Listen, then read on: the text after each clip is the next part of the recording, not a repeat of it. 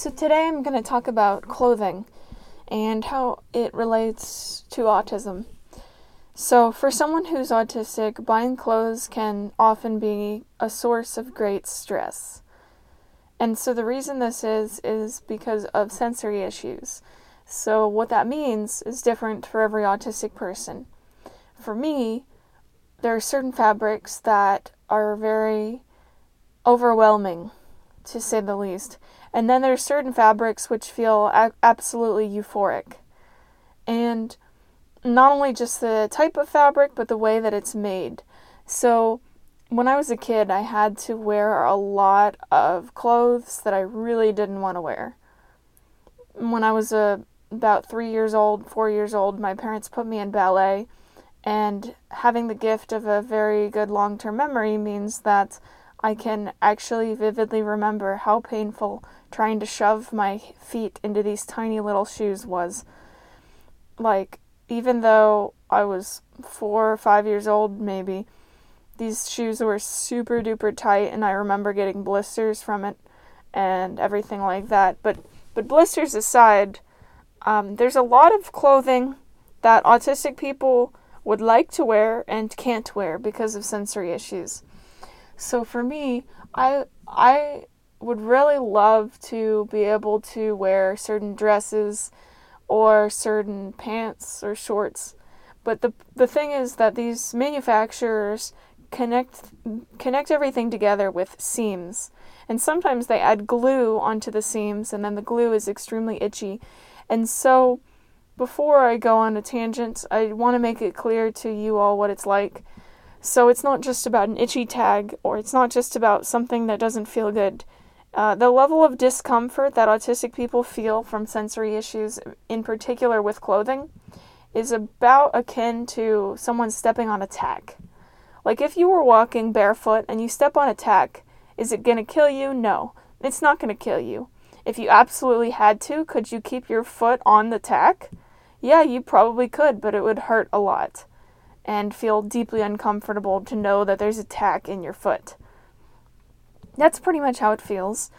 Uh, as an autistic person, trying to wear fabrics that are uncomfortable or too tight or too loose, um, even very, sometimes even sleeves. On a bad day, uh, where I have a lot of symptoms, sleeves is just like really triggering which is really unfortunate if, you think about it because the entire professional environment is more or less designed to be a sensory hellscape for autistic people. You're if you're a lady, you're expected to wear, you know, feminine presenting clothing, which means a lot of times the clothing is not comfortable. If you're a guy, then you have to wear like I guess a lot of polos and, and suits and stuff like that. And suits are extremely tight too in a lot of places, especially in the shoulders. And so there's a lot of struggles that go into trying to dress oneself appropriately and for the weather as well. This is another thing. A lot of autistic people find great comfort in wearing like oversized uh, long sleeve jackets. But in hot environments, this doesn't work. You can't just wear a jacket all day long when it's 105 outside. You're to just, it's just not logical or practical. So, what this means is that there's a lot of a lot of hope when we buy a new outfit, hoping that it's going to be as good as it was when we tried it on. So, so some stores don't even let you try on clothes. You just buy it and then if it doesn't fit, you return it. And for someone with severe sensory issues like myself, it's extremely inconvenient to not be able to try on clothing. Um, so I don't even buy it if I can't try it on because I know that there's a high likelihood that there's going to be something that's off about it and then I won't be able to wear it. Like I bought a dress maybe uh, three months ago for like five bucks and I thought I was getting a good deal because it's this really beautiful brown dress, but it was from like an antique or re- reusable clothing shop and I got home and I tried on, and it's too tight in the shoulders. So now basically I'll never wear this dress again. It, it's it's just deeply uncomfortable to wear something when you know and you can feel that something is off. Um, to give another example, so one of the fabrics that I absolutely love is nylon. Nylon, every time I wear it or feel it, I just feel extremely happy. It is literally a sense of euphoria. And there are other fabrics like this as well, but it's pretty rare, I would say. Usually there are more painful type fabrics than ones that feel good. Um, but I think that's partially the nature of manufacturing and what it's turned into today. It can be really hard to find clothing that looks cute and also is comfortable and feels good and doesn't have any sensory problems. Sometimes even jean shorts, which is usually my go to for casual setting. Jean shorts can be tight, or even if they're not tight, it kind of pulls on the legs. Wearing jeans overall always bothered me like crazy as a kid. I remember even when it got a little bit cold, I would still try to wear shorts because I hated the feeling of the jeans pressing, like skinny jeans, pressing the lower half of my feet together. And it was just this really horrible feeling. Even when jeans fit and feel good, sometimes even the perfect pair of jeans still just just triggers me. And I think the same applies to um, shirts as well. So when I was a kid, I used to fight with my mom all the time in the winter because she told me I needed to wear a collar neck a collar neck long sleeve shirt and that feeling of something touching my neck like bundled up fabrics it was horrible. It was like oh my god. Imagine that someone said okay now i'm going to pluck out 150 of your hairs out of your scalp. That was like the level of discomfort i used to feel from collar necks. Thankfully as i got older and exposed myself a lot to collar necks out of necessity from living eventually moving to a colder environment where I actually needed to stay warm.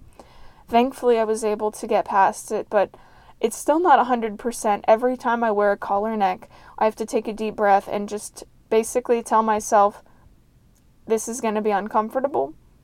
It's okay. I'm acknowledging the discomfort. I'm sitting with this discomfort, and I'm not going to let it control my life. And so, this honestly, this approach is a gift, something that I didn't have for 26 years because it used to be that if you have sensory issues, people just call you lazy or whatever else. Like, there's so many words they use to judge other people. There's a lot of embedded ableism in society that most people are completely unaware of. Lazy isn't even the right word. Like, if you show up to a job interview underdressed, then people judge you for it. Um, if you, as a lady, don't put a ton of time and effort into your appearance, people will judge you for it. Now, in a casual setting with friends, do I care? No, not at all. Around my friends, I just wear whatever the heck I feel like wearing. But every day I go to work, I still have a career, and I still want to succeed in life. And part of that, for being a woman, means that you have to dress in accordance with your job. And this is something that I really struggled with for a long time because trying to find dresses that weren't actually that were comfortable, didn't have seams, or trying to find shorts or, or, or pants like professional khaki pants or professional black pants. Um, professional clothing is typically designed to be quite uncomfortable.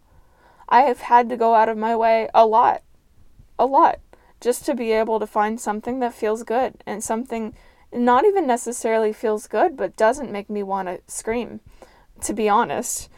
Like, trying to figure out what to wear to different events is it's never been easy for me and it's not that i don't want to wear s- pretty clothes it's not that i don't want to look good I think that's what my parents thought for a long time. They thought I just didn't really care about image at all.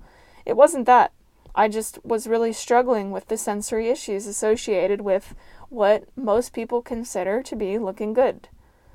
Like why why is it that in our society someone who wears a t-shirt and yoga pants is frowned upon? Why is that? You could say, "Oh, well, they look like they're apathetic or lazy or whatever." Um, this is something I've heard commonly in my life that people who dress casual are somehow seen as not as capable. And I think this is some deeply rooted ableism um, when people say things like that. They don't even realize it's ableism because they don't have sensory issues and they can't possibly fathom the level of discomfort that autistic people face when we have to deal with these sensory issues. You know how I know that they can't fathom it?